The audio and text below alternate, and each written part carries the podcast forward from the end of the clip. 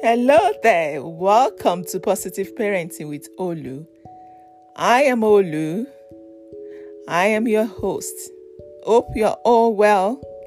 On today's episode, I will be talking about how to talk to your kids about puberty. I know.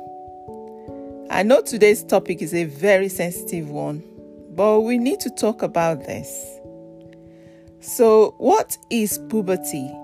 According to Uncle Gugu, puberty is when a child's body begins to develop and change as they become adults. Girls develop breasts and start period.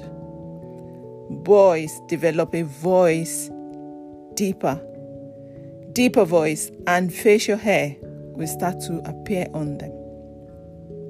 The average age for girls to begin puberty is 11, while for boys, the average age is 12. So, you may be wondering why do we need to talk about it with our kids? Mm, it might be an uncomfortable thing to say, to talk about with your children, especially. But we've got to realize that everybody go through puberty at his own pace and a different timing as well. In addition, your child needs to know what happens to boys if she's a girl, and boy needs to know what happens to girls. Your child's development will determine when to say and when what to say but it's important to talk to them. Okay. The good news is with our two to seven year old, they've been seeing you naked anyway, so they know what happens to bodies as you get older. They know their hair grows in different parts of their bodies and that things starts to change. They get taller and their genital areas changes and their look changes. But on the other hand, the older kids, hmm, this one is a tricky one. Those are the kids between the ages of 8 to 12, your preteens. Like I said, is a tricky one. They don't want to talk about it. It's like a struggle to even get a word in. They will quickly say something like, Ew, mom, no, I don't want to talk about this. Not now just because they are uncomfortable and embarrassed to talk to you about it. But this is a good age for you to start talking to them about puberty.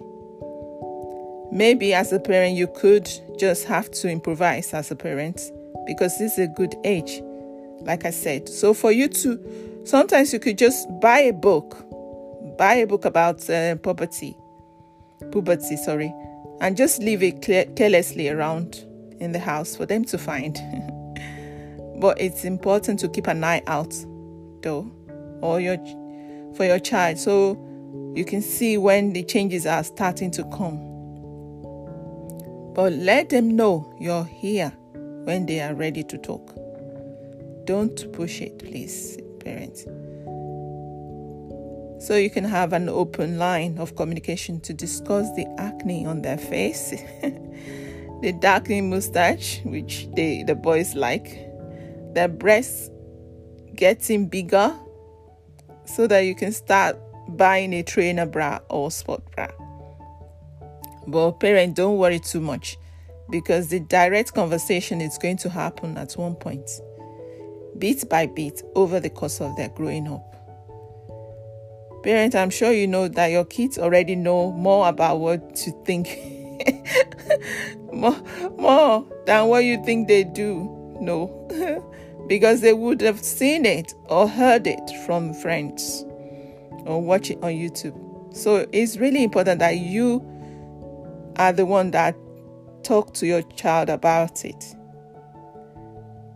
Your child you need to it's important that your child feel comfortable talking to you about it because I know you want to give your child the right information and not for him to believe everything he reads or sees. Hmm. yeah, one more thing. Please, parent, Don't ever give your child a phone without a restriction on it, no matter their age. I know there are good reason, reasons why we give our child a phone because it's convenient way for them to keep in touch and for us to keep in touch, especially in emergency. But it's important to teach your child about phone safety because of the issues of um, cyberbullying, unprotected use of social networking, yeah, access to un- unsuitable content on the internet. So, those are the cons you need to think about. So, um, the reason why I'm saying this is because of a personal experience. So, I would advise you to set a parental control on your child's phone if you haven't yet. And you also need to teach them how to use a phone.